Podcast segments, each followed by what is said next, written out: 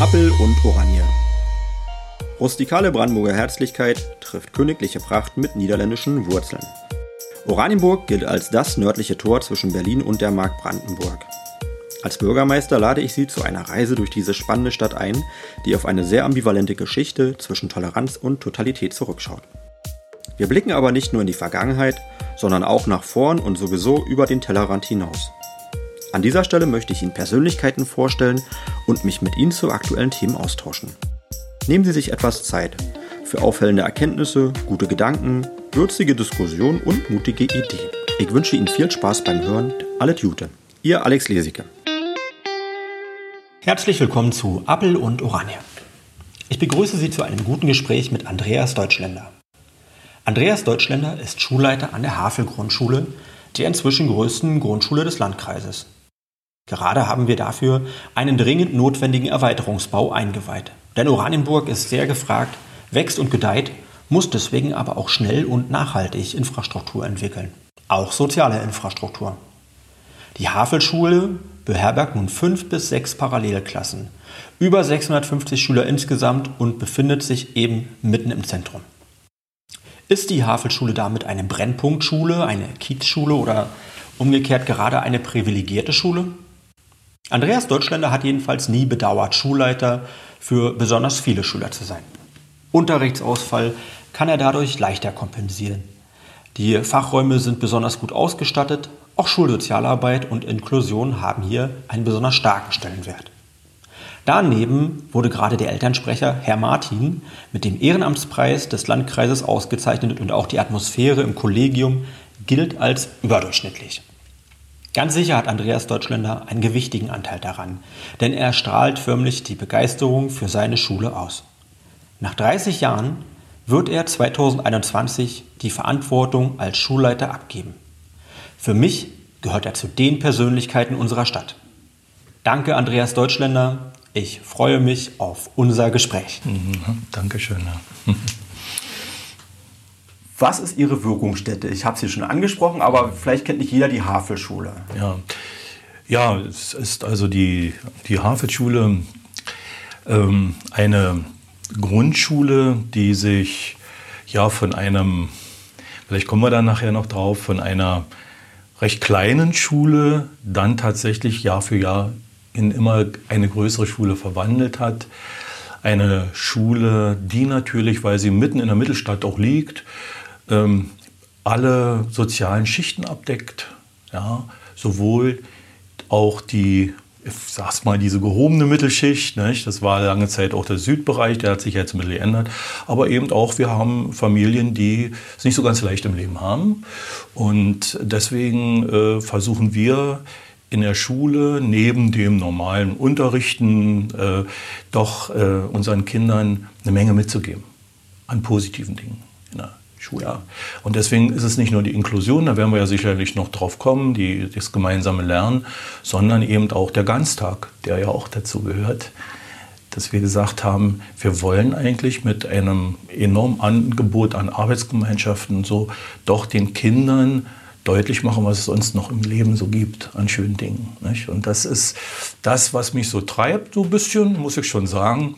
Ja, und ja, und so sieht also die Havelschule aus. Sie ist eine sehr große. Ich kriege manchmal selber Angst, wenn ich die vielen Zahlen sehe. Wir haben jetzt tatsächlich sechs erste Klassen, im nächsten Jahr vielleicht auch wieder. Ja, das ist auch eine kleine Herausforderung, das muss ich schon sagen. Ja, aber ich mache es wirklich schon ganz gerne. Ja. Ja, das, das ist allgemein bekannt übrigens. ja, gut. Haben Sie einen Lieblingsort in Oranienburg? Ja, ein Lieblings... Natürlich meine Schule, ganz klar. Ja. Äh, sowieso, ja. Klar, sowieso, ja, also ähm, ja, ähm, das, vielleicht kommen wir ja auch noch darauf, äh, ich kenne ja Oranienburg äh, so seit vielen Zeiten schon und sehr unterschiedlich. Ja, sicherlich ist es der Lenitzsee, die Ecke dort hinten am Stinnkram, die ich ganz toll finde. Mhm. Ähm, ja, und dann muss ich sagen, äh, finde ich jetzt auch dieses Ensemble Schloss und so doch, doch sehr gelungen jetzt äh, seit ja, dieser Bundes, äh, Landesgartenschau. Da hat sich ja hier vieles verändert und äh, das sind so die Ecken vielleicht, wo ich sage, ich komme ja selber nicht, also ich wohne ja selber nicht in Oranienburg, nicht mehr, ich habe 15 Jahre in Oranienburg gelebt. Ähm, aber das sind schon Dinge, äh, die ich gerne sehe. Und wenn ich von der Schule komme und immer auf das Schloss zufahre, ähm, um dann weiter auf der 96 zu fahren, bin ich schon immer wieder fasziniert von diesem, von diesem Barockbau, nicht, der hier steht. Ja, auf jeden Fall. Übrigens, ähm, die Ecke am Stündkram, wenn man mich gefragt hätte, was mein Lieblingsort mhm. wäre, das wäre mhm. genau meine Antwort gewesen. Mhm, ja. Also das ist dann schon mal eine kleine Gemeinsamkeit. ja, also ich kann den Zauber dann an diesem Ort dann auch besonders nachvollziehen. Ähm, Sie haben es gerade selber schon angesprochen, äh, vielleicht kommen wir noch drauf zu, zu, zurück, aber was ist denn Ihre früheste Erinnerung von Oranienburg? Ja, also meine, also ich, ich bin geboren in Hohneuendorf und habe also meine äh, ersten 20 Jahre auch in Hohneuendorf gelebt. Ne? Und ähm, eigentlich die wirkliche, richtige Erinnerung äh, beginnt mit der Klasse 9 mit äh, der damals Runge EOS. Ne? Also nach, es war ja in der DDR so, dass dann ähm, ab Klasse 9 bis Klasse 12 dann konnten, konnten wir zur, e, also ich konnte zur EOS gehen und fuhr dann immer mit der S-Bahn hierher. Ne? Und die Runge, äh, das Ringer ES war ja das äh, Gebäude, was heute die Lindenschule ist, ne? dieses rote Backsteingebäude. Ja. ja. Und also wir hatten es nicht so weit von, von der, äh, äh von der S-Bahn zur Schule und wieder zurück. Aber ich, wenn ich ganz ehrlich sein muss, äh, habe ich in dieser Zeit Oranienburg nicht so unbedingt in guter Erinnerung. Also welches Jahr sind wir, wenn ich mal fragen darf? Wir sind äh, äh, 1900, ich habe 75 Abitur gemacht, das heißt 71. Ne? 71 äh, bin ich dann hierher gekommen. Also das fing schon an, man stieg in eine S-Bahn, die wurde allgemein als der Sassnitz Express bezeichnet, weil sie immer nach Fisch stank, weil Farmer hier ein Produkt produzierte, ich weiß das, weil ich da mal drei Monate dann gearbeitet habe, ähm, das nannte sich Cholinchlorid und das stank total nach Fisch. Und die S-Bahn stand immer vor, neben Pharma, ist ja heute noch dieses S-Bahn-Depot. Und die Leute gingen da rein und es roch nach ziemlich penetrant teilweise auch nach Fisch. Und äh, in Berlin hieß es auch, der Sassnitz Express kommt. Nicht? Also äh, das war schon so die erste Assoziation mit Oranienburg. Ja? Und dann, naja, denke ich so an die äh, jetzt hier Bernauer Straße, ich glaube, diese Straße des Friedens, ne, damals, wo ja dann die durch den Krieg diese, diese ganzen äh, Lückenbauten da waren. Äh, das war kein Stadtbild, so, das war ganz merkwürdig. Dann standen da so eine Holzbuden. Da, diese Spova, ja, ich weiß nicht, ob Sie davon schon mal was gehört haben, die Sportwaren, äh, das war so ein, so ein kleines Ding, so Ringe gebaut in so eine Lücke. Ja, und also es hatte nichts Großes Anheimelndes für mich. Ja, und, ähm, aber auf der anderen Seite, die Erinnerungen an die EOS war, sind tolle Zeit, war eine tolle Zeit für mich. Äh, da habe ich dann Oranienburg vielleicht ja doch wieder, auch tolle Lehrer habe ich da kennengelernt. Äh, eine tolle Frau habe ich da kennengelernt, die habe ich übrigens immer noch. In Oranienburg? ja, na, in, in der EOS äh, fiel mir da eine junges, ein junges Mädchen auf mit roten Haaren und äh, ja, und irgendwie haben wir es jetzt seit, naja, über, weit über 40 Jahren zusammen geschafft. Ne? Also, ja. also äh, damit habe ich wieder positive Erinnerungen. Äh, wir, wir haben tolle Zeit gehabt. Äh, wir haben viel gefeiert damals so. Äh, zum Beispiel hinten in dem Gebäude von Pharma. Pharma, das war irgendwie, hatte so eine Patenschaft mit der, mit der Schule, irgendwie sowas. Der große äh, Pharmasaal, da haben wir auch unsere Abiturfeier drin gemacht. Also das ist so ein, so ein, so ein Plus-Minus, ja. Irgendwann musste ich mal ins Krankenhaus Oranienburg. Und da lief man ja ewig. Also läuft man heute auch noch von der S-Bahn. Äh, wir hatten kein Auto. Ähm, aber damals war das so, da hinten war ja eigentlich nur ein einzelnes, einzelne Gebäude und viel nichts oder viel ja, schon teilweise. Ach, da war noch nicht mal das Nürburgring. Nee, nee, da war Wald oder so halbe. Also, mhm. äh, und, und ich hatte eigentlich gedacht, da ist schon alles zu Ende, bis dann dieses äh, Krankenhaus kommt. Das ist ja heute vollkommen anders. Ne? Ja. Man fährt hier heute durch, durch ein richtig städtisches, äh, städtisches Bild. Ja, das sind so die Erinnerungen an Oranienburg so in erster Zeit. Aber wie gesagt, die Schulzeit, Runge Gymnasium, äh, Runge EOS, damals ja erweiterte Oberschule, das ist eine sehr, für mich eine sehr positive. Kann man das sagen, dass so, also die Fassade zwar nicht sehr schön war, aber das Menschliche, das war. Ja, also klar, über Lehrer lässt sich ja wahrlich streiten, nicht? Und, äh, Sagt man ja. War, war, ja, ja. Waren sie gut, waren sie schlecht? Und da kommt es auch darauf an, ob man das Fach mag oder nicht mag. Aber ich sage dann meinen Namen, weil das war mein Klassenleiter, der äh, Herr Kern, Heiner Kern. Seine Frau ist ja auch noch bekannt, Frau Kern sicherlich. Marianne Kern? Marianne Kern. Ja, die kenne ich auch noch. Ja, ja. Und er war mein Klassenleiter und der, ähm, ja, zum Heiner Kern haben vielleicht einige, aber ich habe da eine sehr positive Erinnerung. Er hat mich, glaube ich, auch sehr gefördert. Nicht umsonst bin ich dann auch irgendwo Geschichtslehrer geworden. Ja. Mhm. Ja, und ich erinnere mich an den Heiner Kern immer so gerne, weil der ja, Geschichte war sicherlich in der 10. Klasse auch nicht mehr ganz so prickelnd für viele, ja. Und ähm, dann wurde ich immer als Letzter gefragt, so nach dem Motto, na, du interessierst dich doch für Geschichte. Und wenn ich es dann auch nicht wusste, dann kam immer ein Spruch, den und das geht, kommt mir immer wieder jetzt in Erinnerung. Und dann war er immer völlig erschüttert und sagte zu mir, auch du, mein Sohn Brutus. ja. Und, äh, Geschichtslehrer. Ja, ja, ja, ja, ja. Und äh, ja, und äh, ja, also diese, das ähm, hat mich, ähm, ja, das erinnere ich mich unheimlich gerne. Und äh, war eine schöne Zeit, obwohl sicherlich Abitur ja auch nicht so ganz lustig ist und man muss da schon Leistung bringen und so. Aber ja, das ist eben bei einer Erinnerung an Oranienburg vor allem verbunden mit dieser Schule. Klingt aber so, als ob Sie doch eher auch ein guter Schüler gewesen sind. Ja, mein Abitur habe ich dann mit einer Eins gemacht, schon, ja, richtig. Also äh, so ganz schlecht war ich nicht, ja, richtig. Ja, ich glaube, ich war auch ein ganz ja, braver.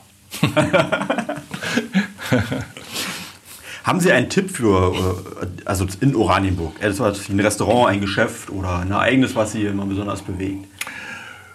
Ja, also ähm, das haben wir, wir haben ja doch viel Verwandtschaft, auch aus den, ja nun kann man ja bald nur nicht mal sagen, aus den alten Bundesländern nach 30 Jahren, aber sie kommen dort eben her aus äh, Hannover-Ecke oder aus dem Schwarzwald. Und ich zeige jetzt neuerdings Oranienburg unheimlich gerne. Wir gehen zum Schloss natürlich. Wir mhm. gehen in den Schlosspark. Ja. Äh, wir äh, schauen uns bestimmte Dinge, es gibt ja hier noch leider sehr wenig, aber doch äh, bestimmte Gebäude an, die ja sehr prägend sind. Also nicht nur für, für Oranienburg, sondern für die Geschichte Deutschlands. Also denke ans Waisenhaus, denke. Nicht?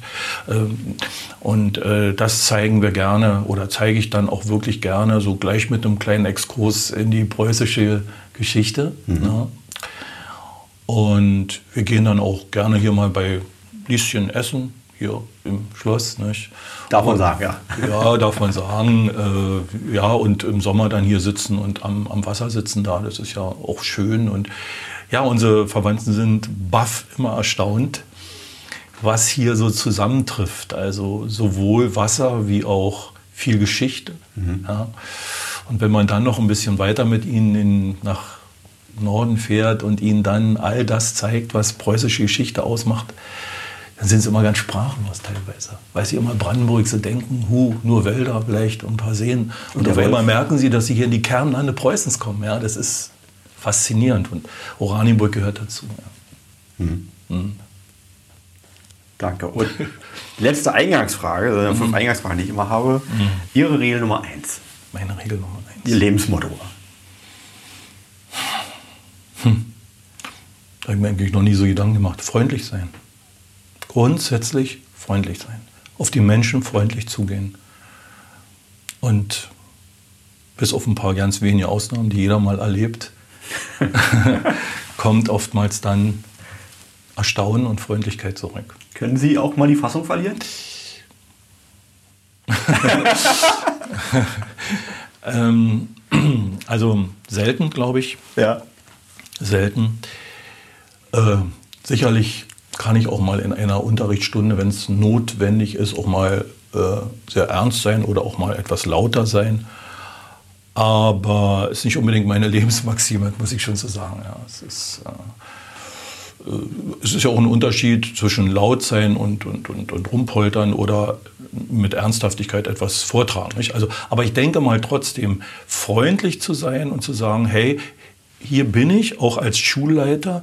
Deswegen sind bei uns ja zum Beispiel auch die Türen zum Sekretariat und so weiter offen und auch mhm. mein und nicht so alles verriegelt. Hey, ich will dir helfen, ich bin da für dich. Das ist ein Lebensmaxim, womit ich eigentlich auch gut gefahren bin im, im Laufe der Zeit. Ja. ja. Danke. Hm.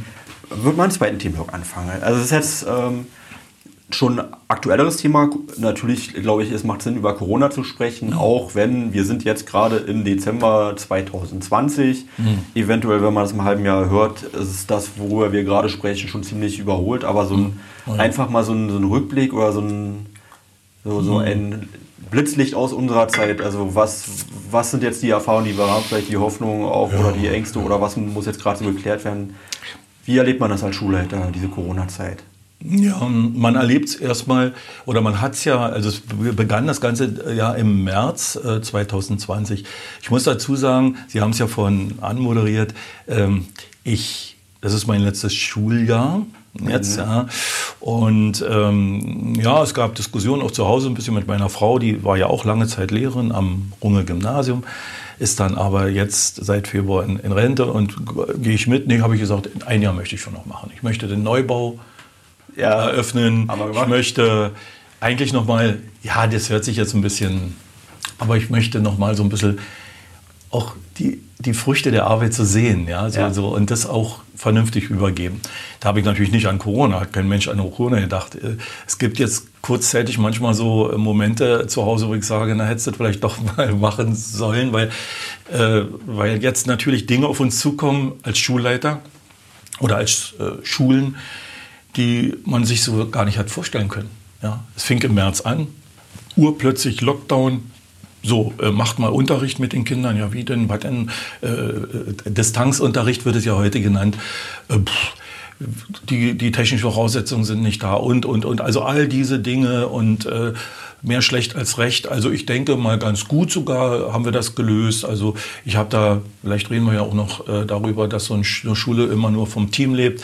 Ich habe ein tolles Team, die sich da gekümmert haben und gemacht. Also ich habe Kolleginnen, die, die sogar, äh, weil sie gewusst haben, die Eltern haben eben nicht die Möglichkeit, da mit elektronisch da irgendwie digital daran zu kommen, rumgefahren sind in Oranienburg und die Aufgaben in die Briefkästen gesteckt haben. Also so eine Sachen, ja, das haben wir dann organisiert. So, dann kam ja der Sommer mit dieser Entspannung.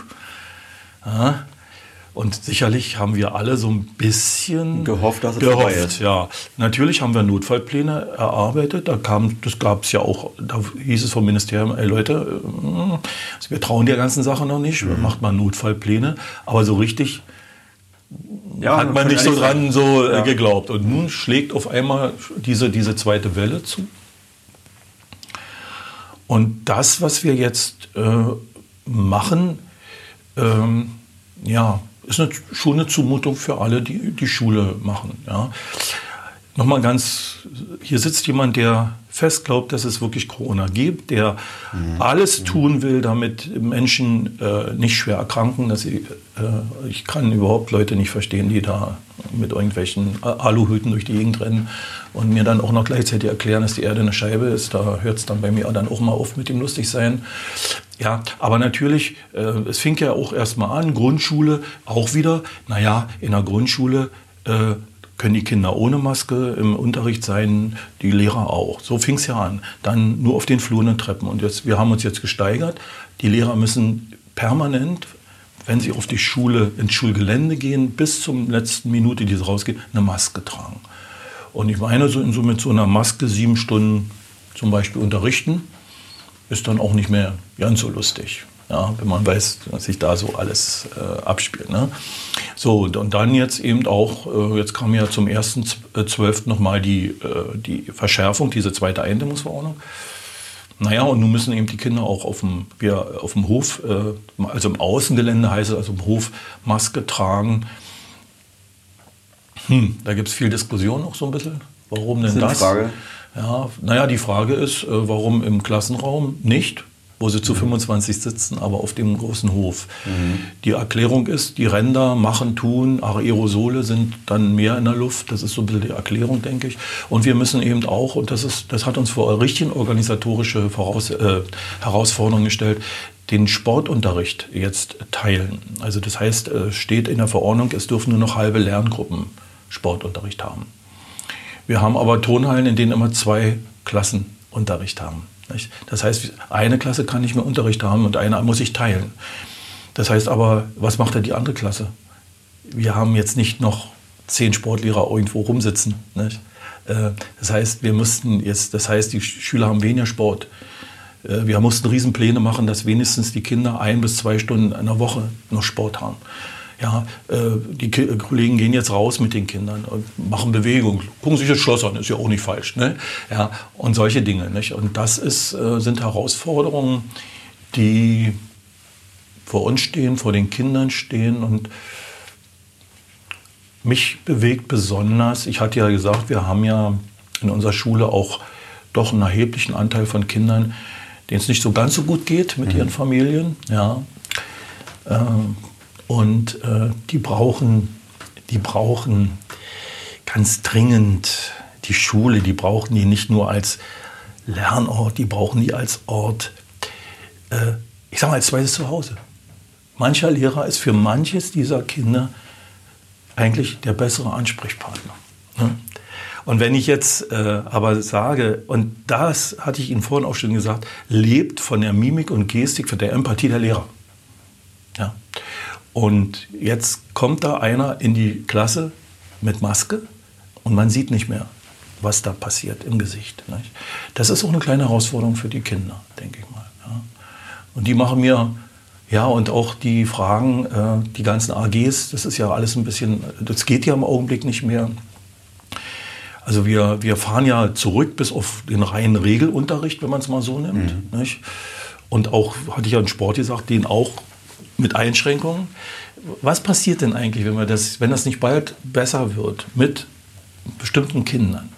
Was, ja, was macht das mit unseren Kindern? ähm, diese ganze soziale Komponente, die da eine Rolle spielt. Und das macht mir schon ein bisschen Kopfzerbrechen oder Sorgen. Ähm, und deswegen äh, hoffe ich wirklich, dass mit Impfstoffen jetzt dann wir das so nach und nach sicherlich im nächsten Jahr auf die Reihe bekommen. Dass, ja, wir, wieder, dass wir wieder anders mit den Kindern interagieren können. Nicht? Das ist doch wichtig. Ja. Statt jetzt können wir ja darauf ernsthaft hoffen, dass es ab Januar dann ja, richtig losgeht mit. Ich habe es ja auch äh, gehört, dass ja in Oranienburg jetzt auch tatsächlich mhm. so ein Impfzentrum gesucht wird. Wie gesagt, ist ja, es hat ja logistische Herausforderungen mit Kühlung und und und, ist ja alles nicht so einfach. Aber ja, ich denke, äh, alleine schon, wenn Lehrer sich impfen lassen und damit eben auch, sagen wir mal, wieder, ja, ich sage mal, mit einem freundlichen Gesicht in die Klasse kommen, das ist ja enorm wichtig für so ein Kind, der da sitzt. Nicht? Ja? Und ähm, ja, also wie gesagt, also ich, äh, wir kriegen das oft alles auf die Reihe. Wir kommunizieren es ja immer über unsere Homepage auch an die Eltern und so weiter. Da entstehen ja fast alle 14 Tage ein Elternbrief meinerseits und so. Ähm, ja, und wir haben auch gar nicht so, so extreme negative äh, Reaktionen, gar nicht eigentlich so. Aber ja, das ist nicht schön, ist doch für alle klar. Und äh, deswegen freuen wir uns eigentlich auf die Zeit, wo wir wieder richtig Schule machen können mit offenem Visier, mit Arbeitsgemeinschaften, mit all den schönen Dingen, mit Klassenfahrten, mit Wandertanz. Das gehört doch alles dazu. Ja, das ist klar. doch alles eingedampft worden, nicht ganz massiv. Ja. Ja, das ganze Stadtleben. Also wir haben dieses Jahr nichts an Veranstaltungen gehabt. Naja, klar, also das nicht. So. Das ja. betrifft uns nicht, Also die Kinder gehen nach Hause, so, was passiert da? Ja. Äh, denn alles andere, Kino und so weiter. Äh, also ja. all die kleinen Dinge. Ja, wir hatten Eukitea Theater äh, geplant, wieder jetzt, die kommen aus Berlin, das ist so ein Kindertheater, die immer zu bestimmten Dingen äh, Theater spielen vor den Kindern, also auch zu Fragen des Mobbings, zu Fragen Toleranz und so weiter. Das ist ganz wichtig, sowas. Es hm. fällt alles flach. Nicht? Unser schöner Weihnachtsmarkt, der immer ein Highlight ist, nicht? Äh, wo sich alle immer schon drauf gefreut haben. Ja? Da war ein Wusel in der, in, in, in der Schule. Ja, fällt alles aus. Ja. Naja, jetzt. Ja, äh, wie gesagt, also ich möchte hier nicht jetzt in so ein, bin kein Jammerer oder so. Wir kriegen das auf die Reihe und äh, ich lasse mir meinen Optimismus oder wir lassen uns unseren Optimismus hier nicht nehmen. Und wir lachen tatsächlich immer noch im Lehrerzimmer. Ja, geht auch noch. Ja, äh, und, und rennen nicht nur mit so einer versteigerten Mine hier durch die Gegend. Ja. Und trotzdem ist es dann schön, wenn man dann schön Jo. den Haken unter das Jahr 2020 Das denke ich schon, das denke ich schon, ja. Ja. Okay. Ähm, Sie hatten schon angekündigt, Sie, Sie haben einen sehr langen Blick äh, auf auch die Entwicklung der Havelschule. Mhm. Können Sie uns ein bisschen, also soweit man das jetzt so äh, Naja, zusammenfassen kann, ja. mal erzählen, wie, wie, wie war, also Sie hatten gesagt, es war mal eine sehr kleine Schule. Naja, schwer ja, das, vorstellbar also ich, ich, ich versuch's mal jetzt. Also dieses, dieses, ähm, die, was jetzt die Torhausschule ist und die Havelschule waren ja mal in DDR-Zeiten vier polytechnische Oberschulen. Vier. Das war die Torhausschule, es war dann die, also die Kuhnschule, die dann zur Havelschule wurde, dann war es Allende und Neruda. Nicht? Das waren polytechnische Oberschulen. So, und dann äh, begann ja dieses, ähm, ja, und das waren relativ klein, dann, äh, und dann ähm, und haben ja, sagen wir mal, zwei- bis dreizügig die Klasse 1 bis 10 sogar abge abgedeckt, diese Schulen. Ne? So, dann kam die Wende, dann änderte sich ja das, also irgendwann hieß es dann mal, Übrigens, meine, meine ersten Erinnerungen an die Havelschule, ich bin in der Ernst-Thälmann-Straße aufgewachsen. Das ist heute die Walter-Bote-Straße. naja, dann haben sie sicherlich, ja, Ich bin Jahrgang 79 und meine, ich habe zwei große Brüder, die waren in der Allende-Schule damals. ja genau, so, ne? Neruda, Allende, das ist ja jetzt das, was den Komplex Havelschule ausmacht. Und ich war in der Kiko 2, das war, da stand, steht heute das Bürgerzentrum. Genau. Da war eine Kita gewesen. Also, Also es war, war immer schon so ein, ja, ein, ein, ein, ein Kinder-Hotspot, nicht? Also Kitas, Schulen, ja. war schon immer. Jetzt sage ich, jetzt sagt man Campus dazu. Ja, äh, ja, und ich sehe auch unsere Schule fast schon so als so ein Campus tatsächlich. Ja. Aber wie gesagt, und dann äh, haben ja diese Umwandlerei. Die Torschule wurde eine Gesamtschule, ne? die Neruda-Schule wurde eine Grundschule, die, die Allende-Schule wurde eine Realschule und wir wurden auch eine Grundschule. Und dann kam plötzlich die Frage auf, äh, nachdem das alles sich so ein bisschen zusammengewickelt hat, brauchen wir eigentlich zwei Grundschulen? Nö. Und dann gab es hier, den Namen kann ich auch mal sagen, den stellvertretenden Bürgermeister Herr Götze Ulrich. Ne? Äh, Und äh, wie gesagt, die Stadt ist ja ein wichtiger Partner für mich. Und ich bin dann mal zum Gespräch und der sagte mir, dass man eigentlich vorhat, unsere Schule einzustampfen. Die wird es in zwei Jahren nicht mehr geben, weil es reicht eine Grundschule und das ist dann vielleicht so die Neruda-Schule. das muss gewesen sein Das war so, 90er. naja, ne? so, ja, so 92, 93, so in die Richtung so. Weiß ich jetzt auch nicht mehr so ganz genau. Na, Sie können sich vorstellen, wie ich äh, in die Schule gegangen bin. Sie waren damals schon Schul. Ja, ich bin, Ne? ja, 1990 äh, bin ich, ähm, äh, so, wie nennt man das, administrativ erstmal so eingesetzt worden. Und 91 habe ich dann, ich musste dann das Verfahren, dieses, ist ja, war ja dann wirklich auch ein rechtsstaatliches Verfahren, neues Verfahren und so weiter, durchführen und bin dann 91, also habe ich dann sozusagen die 90, 91 die, die Urkunde gekriegt, dass ich dann Schulleiter richtig der Schule bin. Aber wie gesagt, und jetzt kommt der Spruch, totgeweihte leben länger oder totgesagte leben länger. Wie das so kommt, auf Mit welcher einmal. Begründung? äh, Ja, weil man, hat gedacht, äh, Kinder, ja, Kinder gehen zurück. War ja äh, zu der Zeit auch War auch so. Es, es, es sind viel zu viele Lehrer da. Es gab ja auch die Diskussion. Äh, Die Lehrer mussten mit 80-Prozent-Modellen arbeiten und, und, und. Und es reicht eine Grundschule. Und da die Torhausschule eine Gesamtschule wird, die brauchen irgendwann mal den Platz als Gesamtschule mit allen Schulabschlüssen. Reicht diese Neoda-Schule dann, dann so als Grundschule? Es reicht. So. Buh, da stand ich da. Und nun kommt's, wie es kommt. Nicht? Dann auf Die einmal. Neruda-Schule war damals auch in dem Gebäude, wo heute die Havelschule. Ja, diese Rechte, wenn man davor steht, rechts sozusagen, links, äh, was dann Richtung, ähm, Richtung äh, Hotel da ist, äh, das war Allende. Ne? Ja, dann war es aber, hieß es dann auf einmal, oh, ja, die Schulleitung der alten Neruda-Schule, die gehen ja geschlossen auch in Pension oder Rente damals noch. Herr Deutschländer, übernehmen Sie doch erstmal äh, kommissarisch das ganze Ding. Äh, so, und auf einmal äh, war gar keine Rede mehr von der Neruda-Schule, sondern, ach, dann machen wir es mal anders. Dann bleibt die Havelschule und die zieht dahin. Und Herr Deutschländer ist ja sowieso schon da als Schulleiter. So lief das. Ja? Und dann saßen wir plötzlich in diesem Gebäude jetzt. Ja? Und natürlich viel kleiner. Ja? Und äh, ja, und, und, und wurden aber, ähm, dann merkte man schon langsam, es wurde doch wieder mehr mit den Kindern. Und dann kam dieser Fall, der sicherlich für die Allende-Schule nicht so schön war, dass äh, die, denen die Schüler ausgingen irgendwie. Ja. Und die wurde geschlossen. Weil die Realschule nicht mehr Diese Realschule, war. genau, die war nicht mehr so gefragt. Und dann war plötzlich das Gebäude frei eigentlich. Und da taucht jetzt plötzlich die, ähm, die Diskussion auf. Es war nämlich die Zeit, wann war das? Äh, kurz vor 2000, so 98, 99, tauchte die Frage auf, na Mensch, wenn die Havelschule eine Ganztagsschule werden würde, ja, dann könnten wir doch beide Gebäude, dann gibt es ja auch Mittel vom Land, damals war ja dieses Programm, Ganztagsschulen wurde ja sehr stark gefördert vom, vom, vom mhm. Land. Mensch, Herr Deutschland, können Sie sich das nicht vorstellen. Ja? Und ich gebe es ganz ehrlich zu, äh, ich bin auch ein bisschen gedrängelt worden.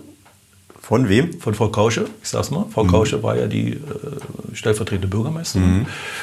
Ähm, ich musste hier ein paar Mal herkommen. Ich wusste, ich kam hier ein paar Mal her und ich wurde, also jetzt nicht gezwungen, aber mir wurde schon auch mal deutlich gemacht, wie wichtig das auch für Oranienburg ist, eine äh, Ganztagsschule zu haben. Ja? Sie waren aber skeptisch gewesen am Anfang. Na, anfänglich äh, schon, ja. Mhm. ja, ja. Ne? Und mh, hm, da haben wir uns dann im Kollegium überlegt. Es gab dann, wir haben uns dann aus anderen Schulen Leute rangeholt. Erzählt uns doch mal bitte genau, auf was lassen wir uns denn hier ein. Es war auch skeptisch im Kollegium ein bisschen. Es gibt ja diese zwei Modelle, äh, diese, diese verlässliche und die offene.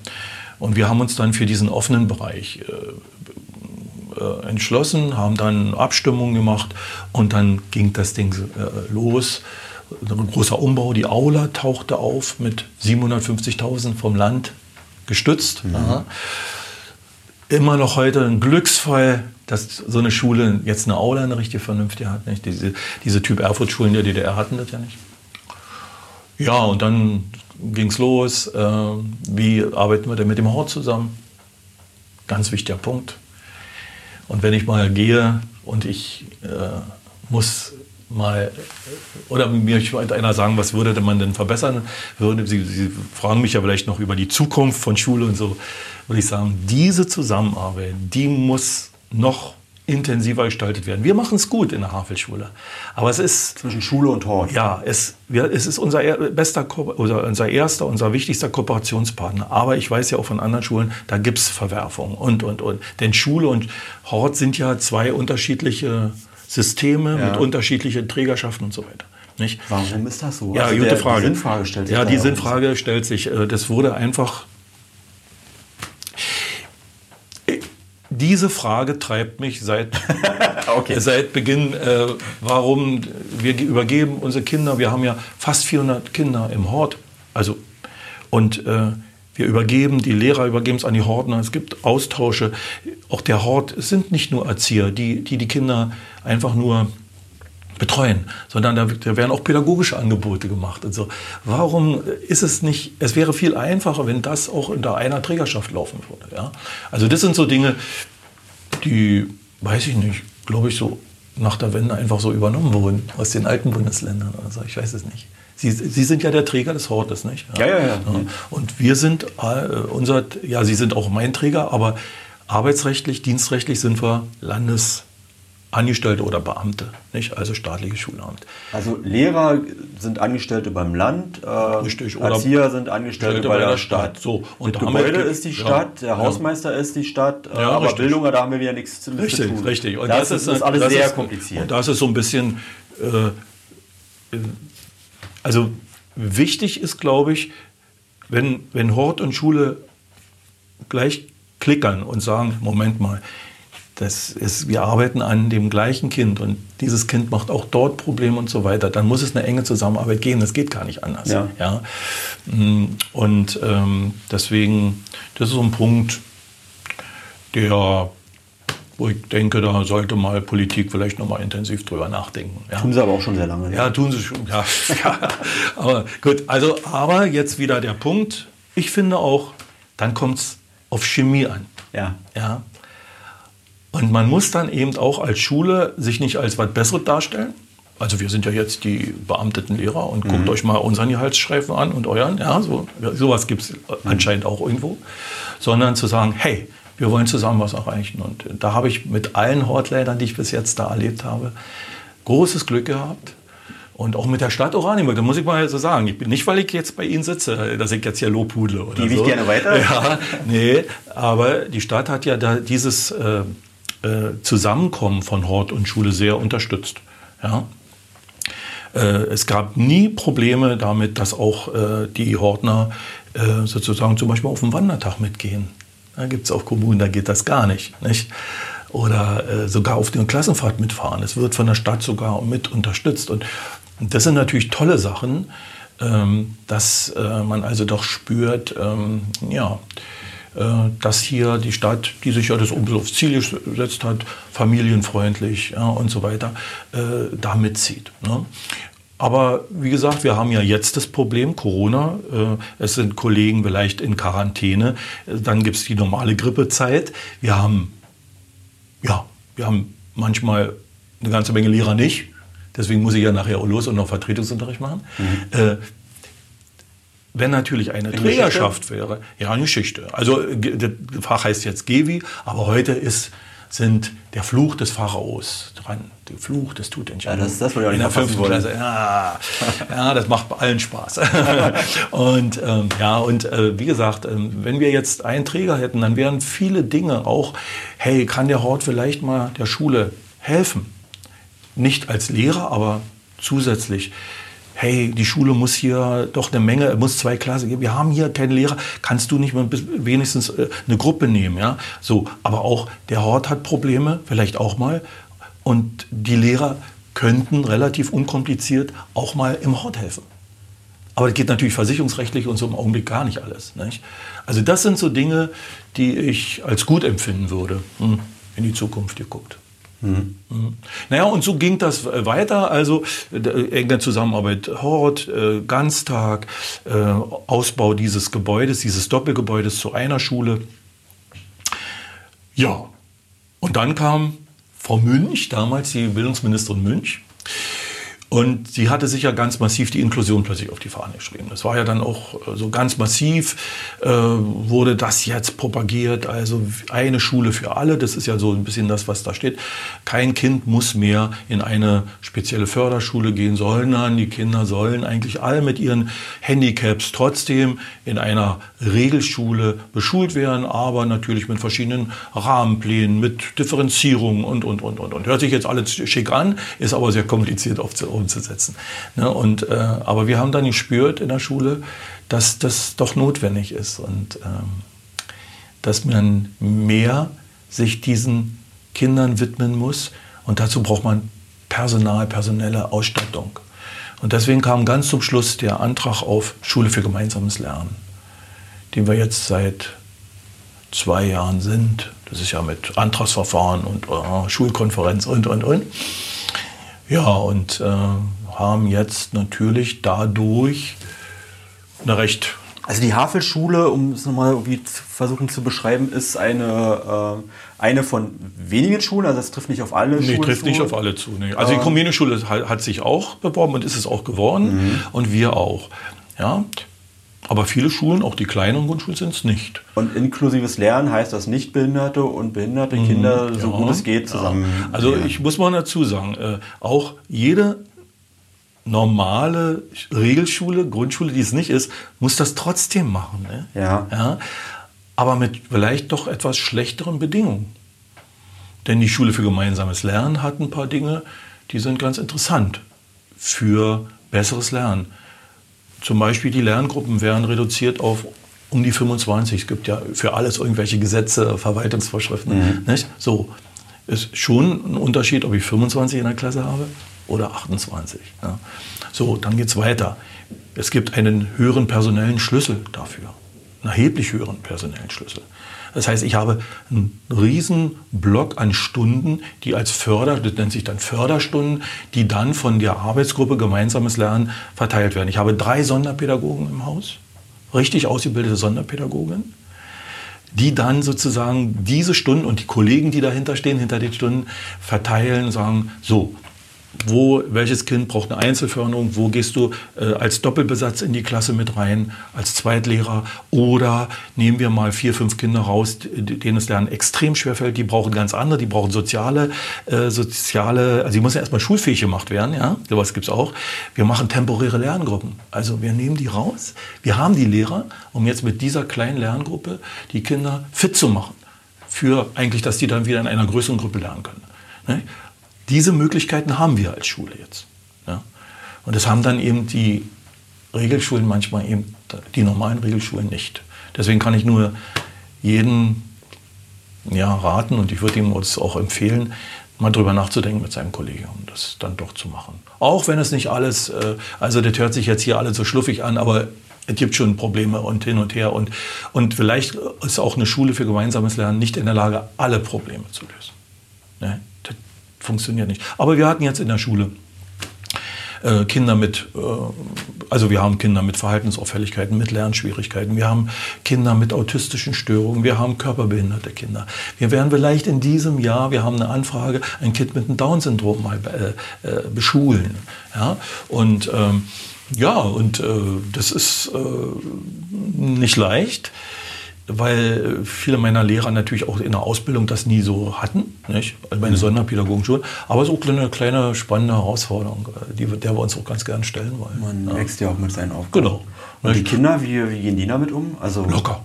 Locker. Also, das ist ja das, das. Das ist ja die Idee auch da, ne? Und Lustige. Na, hallo. Also, ja, wir gehen mit dem Kind in die Klasse.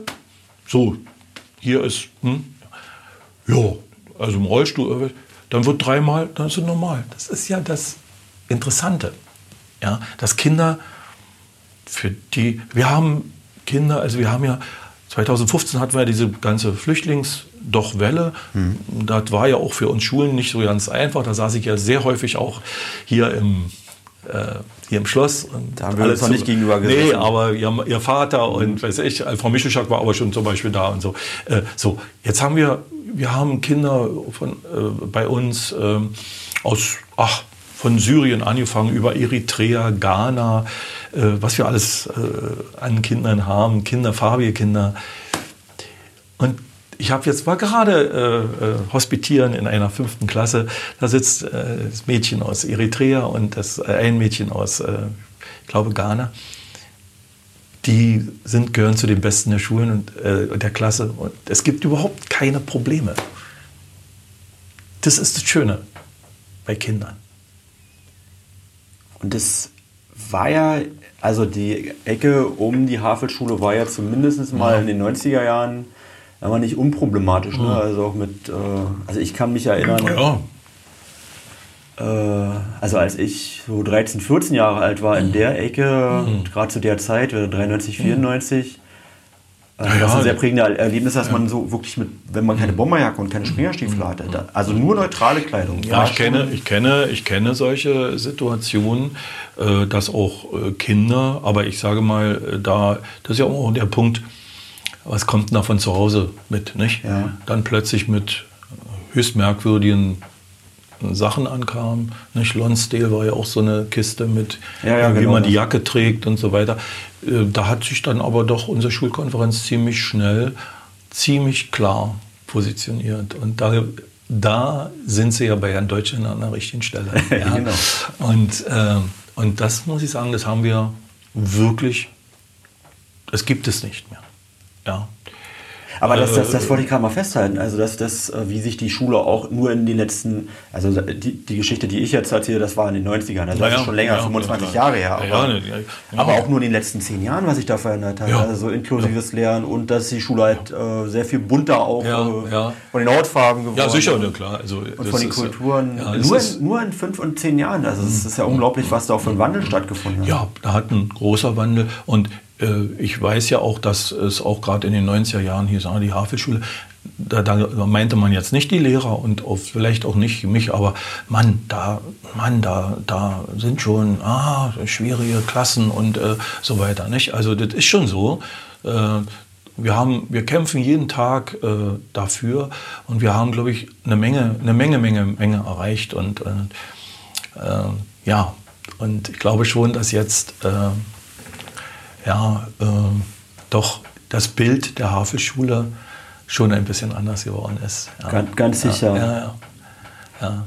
Ich frage nochmal ganz direkt die Frage, ist es, also wäre es besser, wenn die Havelschule zwei Schulen wären? Also wären zwei kleine Schulen besser oder ist eine große Schule besser? Tja, wie können mich ja Fragen fragen. Also ich, Sie haben es ja vorhin schon gesagt, ich bin eigentlich ganz gerne Schulleiter einer äh, großen Schule.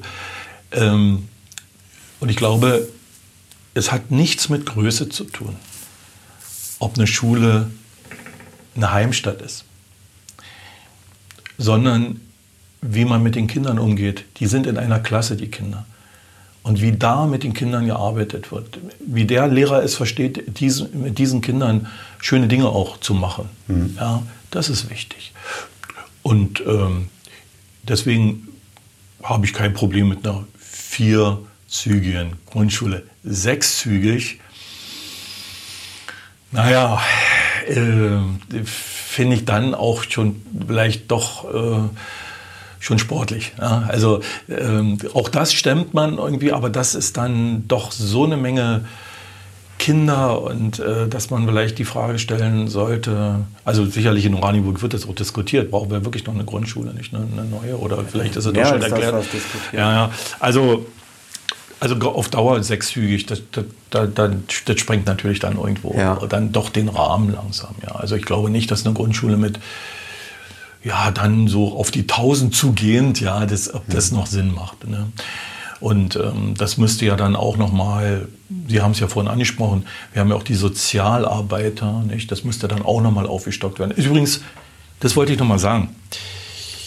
Ähm, ja, ähm, ich finde es wirklich immer noch, obwohl ich ja jetzt in Kürze gehe, höchst ehrenhaft, dass die Stadt Oranienburg fast als eine der ersten Städte oder Gemeinden, Kommunen, wie auch immer, akzeptiert hat oder nicht akzeptiert hat, sondern es bewusst gesteuert hat, dass auch Grundschulen Sozialarbeiter bekommen. Irre. Sprechen Sie mal mit dem Landkreis. Nicht? Auch Klasse 7. Bis ab Klasse 7 ist teilweise in der Entwicklung der Kinder schon so viel schräg gelaufen, dass es nicht mehr zu retten ist. Wir müssen eher anfangen. Und deswegen haben wir ja sehr früh einen Sozialarbeiter bekommen. Und jetzt gibt es, also, und, also, äh, sie ist ja an DRK angebunden, die, die Sozialarbeit, aber bezahlt wird es ja irgendwie über die Stadt. Und jetzt haben wir sogar zwei und es gibt ja jetzt die Regel, ab 300 Schüler nicht, gibt es einen Schulsozialarbeiter. Das ist ja wohl die jetzt so. Und das ist eine tolle Sache. Ja, ich habe zwei ganz tolle Leute da, die unheimlich uns äh, ganz viel Arbeit abnehmen. Können Warum? Sie mal, können Sie mal erklären, was ein Schulsozialarbeiter macht? Ja, also viele glauben ja, das ist, also ich habe 43 Lehrer, ja, um es mal zu sagen. Mhm. Der Schulsozialarbeiter ist der 44. Lehrer. So sind wir auch erst rangegangen. So nach dem Motto, Paul und Maxe, die stören immer den Unterricht. Du gehst jetzt zu Herrn so und so oder zu Frau und dann bin ich alle meine Probleme los. Das war so, so die, ist nicht. Nein, so ist es nicht. Und so soll es wirklich nicht sein. Natürlich, es gibt Momente, wo sie uns auch mal helfen. Wenn so ein Kind, sowas gibt es, plötzlich, weil, weiß ich, plötzlich losrennen und machen und tun und alle Lehrer, auch Herr Deutschländer, sind im Unterricht, dann ist er vielleicht der letzte Rettungsabber, der sagt, komm mal rein, erzähl mal, komm, setz dich mal hin hier und äh, ja. Aber eigentlich Schulsozialarbeit ist ja äh, ist auch eine Menge konzeptionelle Projektarbeit. Also die Frage, hm, wie können wir mit, wie können die einzelnen Klassen oder die ganze Schule mit bestimmten Projekten an bestimmten Dingen arbeiten. Ähm, wir haben Klassen, die sind ein bisschen ruppiger, so was gibt es eben auch so, sollte geben, seitdem es Schule gibt, ja, äh, dass sie dort reingehen und mit den Klassenleitern zusammen äh, besti bestimmte Dinge. Wir haben ja diese, diese Schwerpunktstunde, nennt sich das, wo man dann solche Dinge machen kann.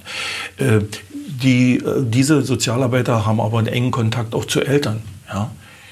Ähm, die laden Eltern ein. Dann gibt es da eine, eine Kaffeerunde, so wie wir es hier gerade machen. Sie, sie haben einen ganz engen Kontakt zu diesen externen Kräften, die uns helfen. fängt an beim Jugendamt, aber über bestimmte, äh, hier zum Beispiel Familien, ähm, also ähm, es gibt auch hinten bei uns da dieses bunte Gebäude, da, nee, im, im, Bürgerzentrum, Entschuldigung, im Bürgerzentrum, da sitzt doch so Familienhilfe und so weiter. Mhm. Die haben die, die, die stellen die Kontakte her. Ja? Ähm, das ist eine wichtige Arbeit von Schulsozialarbeit. Ähm, und ja, Helferkonferenzen organisieren, alle Leute an den Tisch bringen.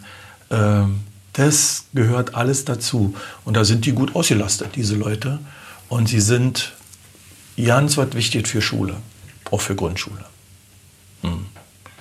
Denn ich, ich, sage das mal ganz platt. Der Lehrer hat bei uns, sagen wir mal, sechs Stunden Unterricht. Ja? So, in der zweiten Stunde passiert etwas. Irgendein Vorfall in der Klasse, der aufgearbeitet werden müsste.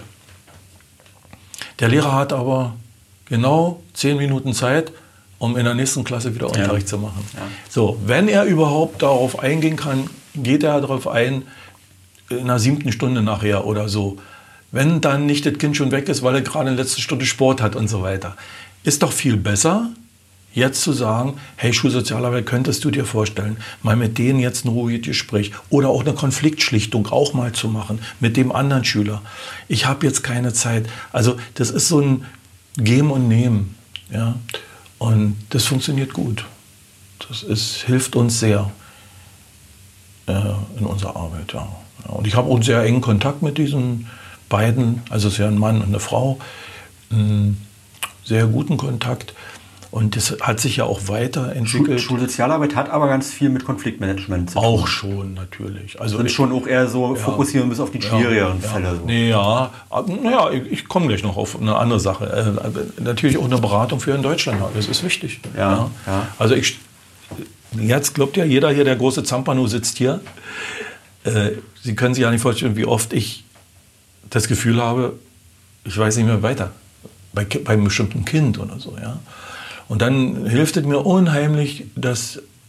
Also, ich habe mir in meiner Arbeit jetzt auch angewöhnt, keine Schnellschüsse, sondern redst mal lieber mit den Leuten, die auch Ahnung haben. Ja? Mhm. Und dann hole ich mir die Leute ran und dann reden wir einfach mal in Ruhe.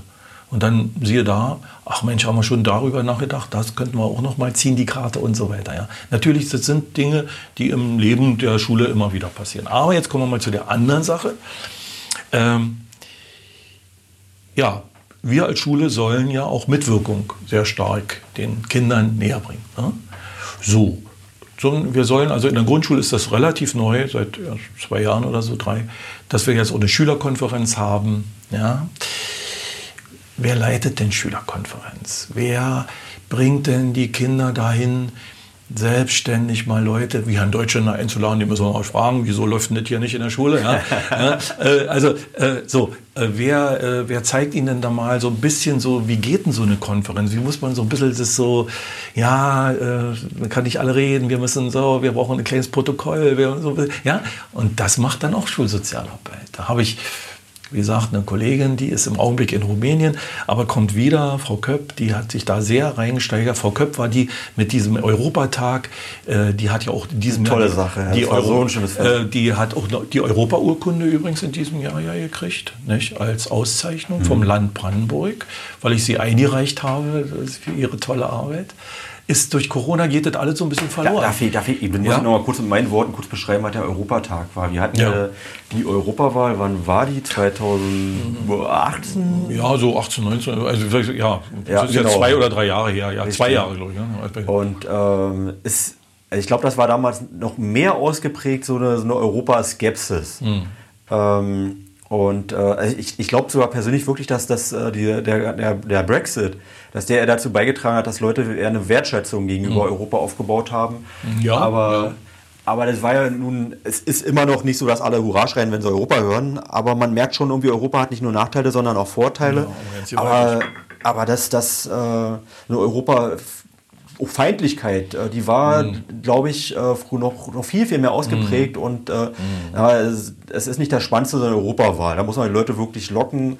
Und in der Zeit äh, zu erklären, was ist jetzt eigentlich der Sinn von Europa? Was heißt denn das, dass wir jetzt seit 1945 hier keinen Krieg irgendwie mhm. hatten, dass wir friedlich, dass, mhm. dass Grenzen offen sind, dass wir eine eigene gemeinsame Währung, dass wir mal ganz selbstverständlich äh, nach Portugal ähm, fahren, ohne einen Pass vorzuweisen. Ja das, das sind Sachen, die muss man erstmal noch mal jungen Leuten äh, und auch ja. älteren Leuten erklären. Mhm. Und, und dieses Europafest war dann ganz, ganz, also das hat mich so berührt, also wie die mhm. Kinder da also selber erklärt haben, warum Europa für uns wichtig ist. Also wirklich ganz ja, Europa-patriotisch. Ja. Irre Spaß ja. gemacht. Ja, also ich habe mich da auch sehr, sehr drüber gefreut. Dass, äh, ähm, es, war, es, ist ja so ein bisschen auch eine Initiative mit Herrn äh, Lüttmann äh, so ein bisschen entstanden. Den hatten wir ein Jahr vorher schon mal eingeladen in die Schule zu so einem mhm. etwas kleineren äh, Europa-Event. Und der fand das auch so toll. Und ja, und daraus ist das dann so auch alles ein bisschen entstanden. Aber hier sitzt einer, äh, Sie sprachen ja vorhin, ich sagte Freundlichkeit, aber wenn es zweite Sache gibt, die mich bewegt, dann ist es Europa. Ich bin hier ein totaler Europa-Fan. Deswegen ist bei mir der, äh, im Büro steht auch die Europa-Fahne. Und äh, ich bin ja Gewi-Lehrer und ich bin gerade in der sechsten Klasse bei der Problematik Europa. Ja? Da nähert man sich aus der Geschichte Römisches Reich. Jetzt, jetzt bin ich dabei, gerade gestern Europahymne. Ähm, was besagt die eigentlich Freude schöner Götterfunke? Alle, alle Menschen werden Brüder. Ja. Ah, so. Ja, und, ähm, und diese Stunden, das muss ich wirklich sagen, die feiere ich. Ja? Und die sind mir so wichtig, weil im Laufe meines Lebens, ja, kann man ja jetzt mit 64 sagen, ähm, ich gespürt habe, wie wichtig das ist, ja, was Sie eben gerade gesagt haben. Kein Krieg. Ja? 75 Jahre gibt es keinen Krieg in diesem Europa, aber es gibt, ähm, das muss man aufrechterhalten, was da passiert ist. Ähm, wir sind, wir haben keine Grenzen. Wir sind, wir sind ja doch, äh, es entwickeln sich Freundschaften und, und, und. Die Wirtschaft. Hey Leute, wir leben in einer der besten Regionen dieser Erde. Ja? Mhm. Und und das muss den Kindern mit Mitteln, mit kindlichen Mitteln deutlich gemacht werden. Und ich glaube schon, dass die dann rausgehen und sagen, hm, ja, Europa schon, sollte man dran arbeiten. Ja. Ja, das ist für mich ein ganz wichtiger Punkt. Ja. Es war übrigens auch so was, was ich im Laufe also von meinem also kindlich und Jugend, äh, jugendlicher Wahrnehmung äh, auch erstmal lernen musste, also was Bildung für, ein, für einen Stellenwert hat. Also mhm. Mal ganz lax ausgedrückt, äh, Bildung ist ja sowas nicht, nichts Greifbares. Und das mhm. äh, gibt ja so Diskussionen immer, ob es dann Sinn macht, irgendwie in irgendwas zu investieren oder ob das alles so Gedöns ist. Äh, mhm. Also Ministerium für Gedöns, da gab es auch mal irgendwie so einen Ausspruch von einer bekannten Persönlichkeit. Mhm. Ähm, und das ist so ein gutes Beispiel dafür, wie man auch, auch sehen kann, dass das äh, was das auch eine, wie eine Gesellschaft sich auch weiterentwickelt. Eben gerade in den 90er Jahren hatten wir auch gerade auch in dem Bereich auch so viel mit Bomberjacken und Fremdfeindlichkeit zu tun. Und heute äh, merkt man einfach, wie sehr sich da in, also, das ja, verändert. Ja, ja also, also das ist zum Beispiel etwas, was mich auch äh, treibt und bewegt. Ähm, also in unserer Gesellschaft taucht ja, kann man ja sagen, fast jedes Jahr irgendein neues Problem auf, nicht? Irgendetwas. Und dann kommt ja als zweiter Satz oftmals, na, in den Schulen müsste. naja, klar. Und neu, also die, die wildesten sind ja dann, die dann gerne noch ein neues Fach haben wollen. Dann ist man die Frage, was willst du jetzt noch, Mathematik noch abschaffen dafür oder so, ja. Mhm, mhm. so, und ähm, äh, man müsste, man müsste, man, die Schule, die Schule, die Schule, die Schule. Und, aber wenn es geht, äh, bitte innerhalb eines halben Jahres ist das Problem geklärt. Das funktioniert so nicht. Ne? Äh, Schule ist ein ja, auch ein Träger-Tanker, das kann man schon mal so sagen. Aber steter Tropfen höhlt den Stein. Deswegen haben wir ja Rahmenpläne oder schulinternes Curriculum, so nennt sich das, wo ja immer mehr diese ganzen Themen mit verknüpft sind. Ja? Es gibt keine Stunde, Sachkundestunde oder so, wo nicht irgendein Thema, dieses, eines dieser Themen, die uns bewegen, von Toleranz über Europa, über äh, Umweltproblematiken und so weiter nicht irgendwie aufgegriffen werden. Nicht? Und das dauert. Aber wie gesagt, steter Tropfen höhlt den Stein. Und auch nicht in einem Jahr, sondern am Ende der Schulzeit wird abgerechnet. Und was gehen da für Menschen raus? Das ist wichtig. Deswegen bitte nicht immer so nach dem Motto, so Wirtschaftsmotto, jetzt eine Investition, aber in einem Jahr muss sich die rentiert haben. Das, mhm. so wird mhm. Bildung nie sein. Kann sie auch nicht. Ja. Aber wir arbeiten dran, Fachkonferenzen arbeiten dran, Lehrerkonferenzen arbeiten dran, dass wir das verquicken, dass wir dort viel mehr auch diese Fragen immer wieder in den Fokus. Also zum Beispiel Gevi ist ja so ein bestes Beispiel dafür. Ja, äh, ich habe jetzt gerade gesunde Ernährung abgeschlossen. Also da hängen solche Fragen wie Fairtrade drin. Äh, wie gehen wir mit der dritten Welt um? Ne? Äh, wie ernähren wir uns? Was ist Öko? Wir kochen dann selber sogar Öko bei uns. Wir haben ja eine tolle Küche auch und so. Ja, die ja? ist super so, schön. Aber das ist natürlich nur ein Stein. Aber ich weiß, in der dritten, vierten Klasse haben sie das auch schon im Sachkunde unter Unterricht gemacht. Und dann wird es nochmal gemacht. Und irgendwann bleibt etwas hängen. Ja, wir müssen, und wenn man heute mit unseren Kindern redet, da staune ich ja teilweise, fünfte Klasse, was die mir schon alle so erzählen über Fairtrade oder wie man einkaufen muss und was und hier und die Plastiktüten und so weiter. Also das, das, das zeigt aber eben nicht sofort heute und morgen, es zeigt Wirkung. Also das zeigt auch, dass es am Ende auch erfolgreich ist, obwohl Bildungspolitik ja immer schon äh, sag mal, kritisiert wurde. Mhm. Eine Kritik, die ich, ich aber auch tatsächlich habe, äh, mir Ihre Meinung wirklich mal zu, äh, zu interessieren, dass wir das 16 Mal Bildungspolitik äh, ja. parallel erfinden. Ja, es ist, Macht das Sinn? also Sie, Sie, können ja, ja, also, ja, also, also, also, also ja, ähm, also Föderalismus. Nicht? Das ist ja, spricht der Föderalismus an, geht hin bis zum Grundgesetz, wo ja das äh, mhm. äh geregelt mhm. ist. Mm, wobei, ähm, also auch jetzt in der, jetzt die Diskussion, gerade jetzt in der Pandemiezeit, da merken wir ja, dass Föderalismus der auch Vorteile hat. Vorteile, aber auch eben auch Nachteile haben kann. Mhm. Wenn eben, sagen wir mal, für die Schulen etwas äh, gesagt wird, wird es in jedem Bundesland dann doch noch anders gemacht und ja. so weiter. So, ist, Vorteil äh, also, meinte ich bei Corona, dass, das, ja, äh, dass die Regeln mussten ja nicht Bundes... Also die gab ja, ja auch wirklich Zentralstaaten, ja, da gab es einheitliche Regeln, ob da nun Corona eine Rolle gespielt hat oder gut. nicht. Also gut, dass man sicherlich das runterbricht dann auf die einzelnen Landkreise, an die, an die Gesundheitsämter und so weiter. Aber genau das ist wiederum der Nachteil, dass dann quasi jeder Einheit so eine Regel diese Verwirrnis, diese Verwirren, also wie oft kommen Kollegen, die in Berlin wohnen und erzählen, mein, mein Kind, da ist das alles ganz anders und wieso ist denn das in Brandenburg? Also da geht es mhm. schon los.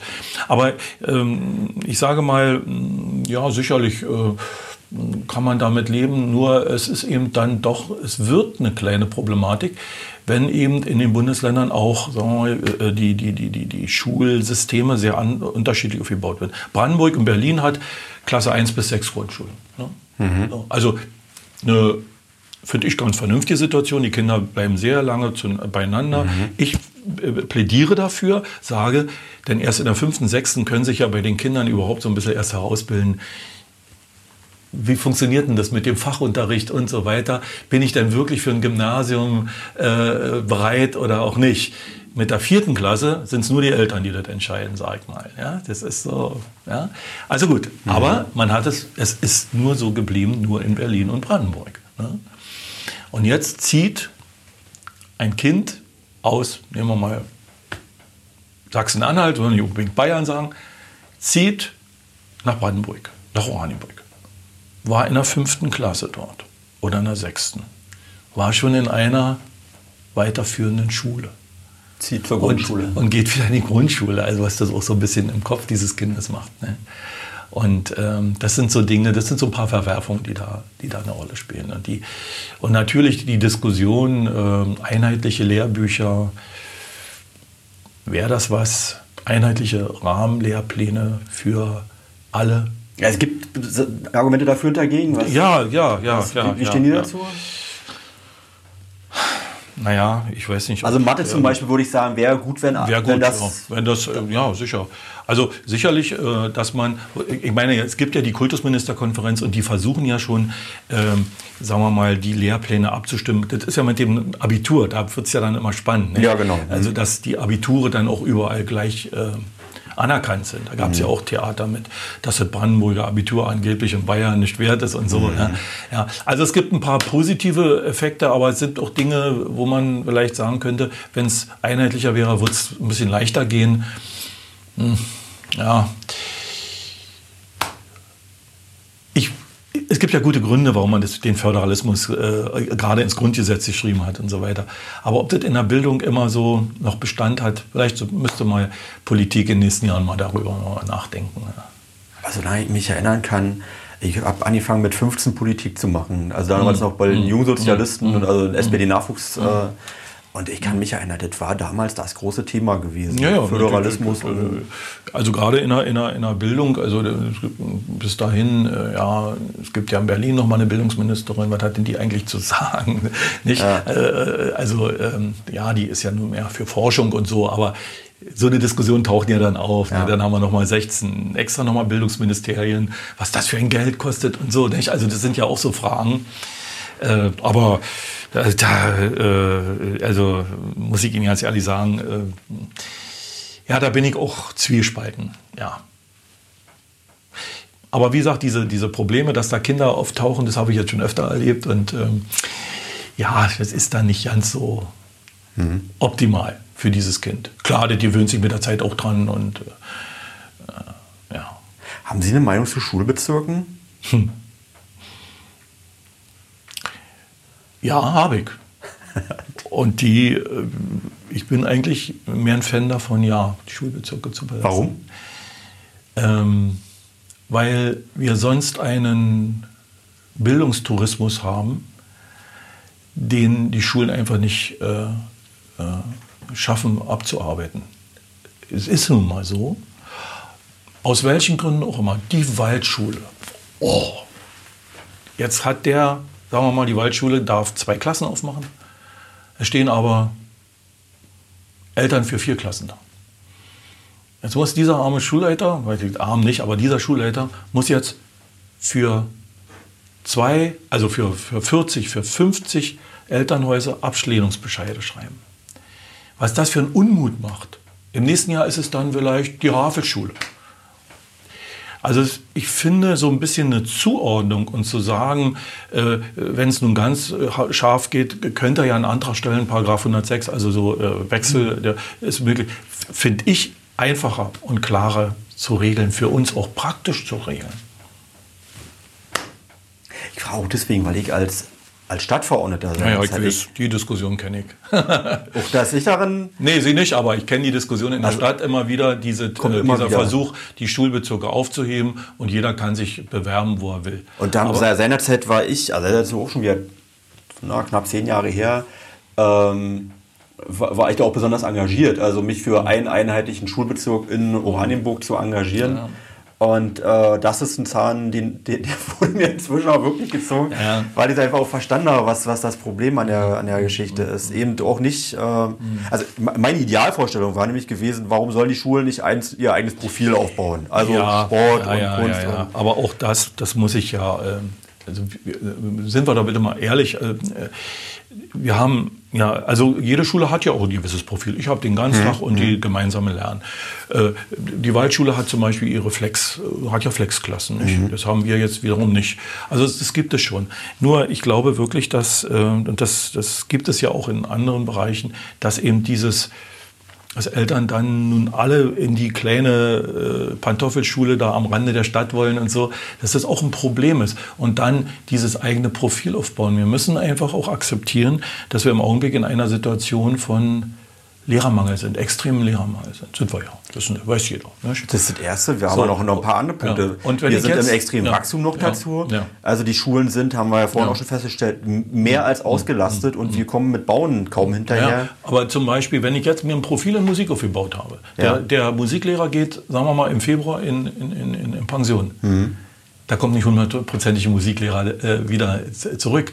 Wir, wir, wir haben große Probleme fachlich und so weiter. Und nun, was ist dann mit meinem tollen Profil? Also wir müssen da auch ein bisschen die Kirche im Dorf lassen. Ja? Und ähm, deswegen bin ich eigentlich mehr im Augenblick einer, der sagt, nee, lasst mal die Schulbezirke noch.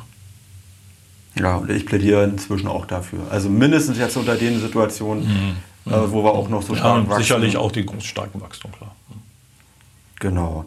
Äh, ich können Sie mir mal erzählen, wer Herr Martin ist und warum der einen Ehrenamtspreis des Landkreises bekommen hat? Ja, kann ich.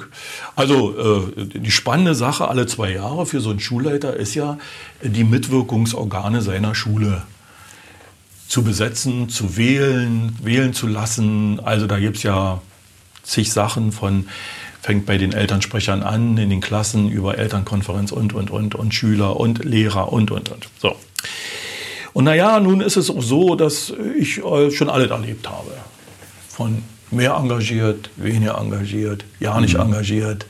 Nur Sie kennen das auch aus Ihren politischen Gremien, nicht? Ja. unterschiedlich. Und es sehr, kann sehr unterschiedlich sein. Und da taucht vor, naja, jetzt ist er ja in der siebten Klasse, der, der, der, der, äh, der Junge, äh, tauchte vor äh, sieben Jahren eben damals bei der Einschulung ein Herr Martin auf. Sehr skeptisch der Schule zugewandt. Äußerst skeptisch. Oh, die große Schule für mein Kind. Oh, ja. Und ich habe den noch angesprochen. Ich sage, aber haben Sie? Naja, wir wissen nicht und so. Oh. Und ja, und äh, dann ließ er sich eben zum Elternsprecher wählen. Und ich merkte plötzlich, wie der Mann richtig Spaß an Schule bekam. Der, also ich sag's mal, ich könnte jetzt äh, Stunden erzählen. Ich habe so ein Engagement noch nie erlebt. Für die Schule. Nicht nur, ich lasse mich wählen und mache dann Donnisch, sondern da engagiere ich mich, da mache ich, ähm, äh, da, äh, da organisiere ich, da äh, Wahnsinn. Immer, also sehr häufig parat, immer da sein zu bestimmten Veranstaltungen. Sie auch wirklich gut moderieren. Äh, äh, den Förderverein auf, auf, Mann, auf Mann gebracht. Also der Förderverein war auch so ein ein bisschen krankendes Kind. Mhm. Wir haben ihn, aber äh, Vereinsarbeit, äh, oh, mühsam. So, und dann ist, da muss einer da sein, der sagt, los Leute, und zack, und Protokoll, und hier, und das, und jene. So, und so hat der, der hat immer mehr Spaß an Schule gesagt. Der hat gesagt, Herr Deutschländer sagt er, ich, habe gar nicht gewusst, wie spannend Schule ist, wie toll Schule auch ist. Er hat nämlich plötzlich mal richtig ins System reingeguckt und hat gemerkt, was alles in Schule läuft und was Tolles auch in Schule läuft. Und das hat den so, so, so ein Engagement in dem ausgelöst, dass der gekämpft hat, auch im Kreiselternrat, Kreiselternbeirat sogar war er, glaube ich. Oder ist er jetzt vielleicht auch wieder, also jetzt ist er in einer anderen Schule. Mhm. Und dieses Engagement, das aber auch nicht nur auf dem Papier war oder immer, immer in der Zeitung, sondern wirklich in Persona da sein, immer für die Schule da sein, rennen, machen, tun. Ja, das fand ich klasse. Es gab nur einen Fehler, er hat nur ein Kind. Ich hätte gerne noch ein zweites. Da wäre noch Vielleicht ist noch was zu machen. ja, da wäre noch ein bisschen äh, da geblieben. Ja, es, äh, ja, und das fand ich so klasse, dass ich gesagt habe, warum ist das nicht auch mal ein Ehrenpreis wert? Mhm. Mhm. Ja. Damit wollte ich eigentlich auch gerne abschließen, weil, ja. das, weil das auch für mich auch so ein Ausdruck dafür ist, wie viel Identifikation auch bei Ihnen in der Schule mhm. ist und was für eine gute Atmosphäre da mhm. ähm, ist. Und ähm, also ich kann Ihnen wirklich nur gratulieren, auch zu Ihrer Lebensleistung, weil diese Schule haben Sie geprägt ja, und äh, Sie hinterlassen große Fußstapfen. Habe ich jetzt schon öfter mal gehört. Ja, das glaube ich, ja. Aber ich möchte noch mal eins wirklich betonen und das ist mir eine Herzensangelegenheit. Also ich bin jetzt 40 Jahre Lehrer, mhm. 30 davon Schulleiter. Ähm, und ich komme merkwürdigerweise jeden Morgen noch gerne in die Schule gerne in die Schule. Und das liegt nicht daran, dass ich auch mal plötzlich äh, vor meinem Tür einen wütenden Elternteil habe. Oder es gibt ja auch immer alles mal. Kennen Sie auch als Bürgermeister. Kommt vor. Ja. Oh, kommt vor. Und mich sowas manchmal dann auch sehr bewegt. Äh, sondern, dass ich wirklich ein tolles Team habe. Das ist so. Ja.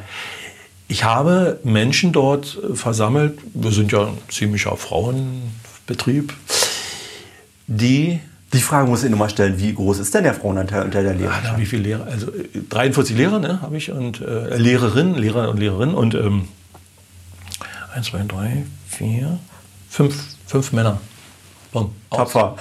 und davon sind zwei Schulleitungen, ja, die jetzt, ja, so, also. Hm.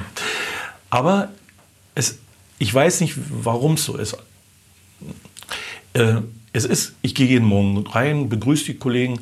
Es ist ein, immer eine sehr positive Atmosphäre. Es ist immer, ich finde es klasse, dass ich mal ins Lehrerzimmer komme und die sehen mir sofort, Herr Deutschland, was ist denn los? Äh, äh, kann ich Ihnen helfen? So eine Fragen kommen dann. Weil manchmal, naja, manchmal merkt man es dann in meinem Gesicht auch an, dass da irgendwas arbeitet oder so. So, Kollegen, die zu mir kommen, sagen alle, Herr Deutschländer, Sie haben nicht übertrieben. Die Kollegen kommen auf mich zu, sagen, können wir dir helfen? Guck mal, hier sind die, ich wende mal, was brauchst du hier in Sachkunde, weiß ich, Mathe, hier ist es, komm, wir helfen dir und so weiter. Und dieses, die, das ist ein Team, das mich so ein bisschen äh, ja, vorantreibt auch und auf das ich echt stolz bin. Das ist, das ist ich sag mal, 80 Prozent meiner Arbeit liegt ja darin, Menschen zu motivieren, das dann zu machen, was, was, was, was ich mir vielleicht auch ausdenke ja. oder was da so. Und wenn du dann aber spürst, dass die, die Masse dieser Leute wirklich mitzieht, das ist eine sehr angenehme Arbeit. Das, das ist ein schönes Abschlusswort. Ja. Also wir wollen grüßen die Lehrer, die Schüler, und mhm. die Eltern der Havelschule. Und mhm. ich kann Sie nur Ihnen, allen gratulieren. Sie können mhm. ganz stolz sein auf Ihre Schule. Ja, schön, freut mich sehr. Und auch nochmal, wir sind auch froh, dass wir den Schulträger Oranienburg haben, weil ich doch spüre, dass sie diese Bildung schon als was Wichtiges sehen. Das ist so, ja, Lesike. Und äh, da kennt man ja auch andere Beispiele von anderen Kommunen vielleicht, ja, wo es nicht ganz so ist. Dankeschön. Gut. Alles Gute wünsche ich Alles klar, Dankeschön auch. Ja. Tschüss. Tschüss.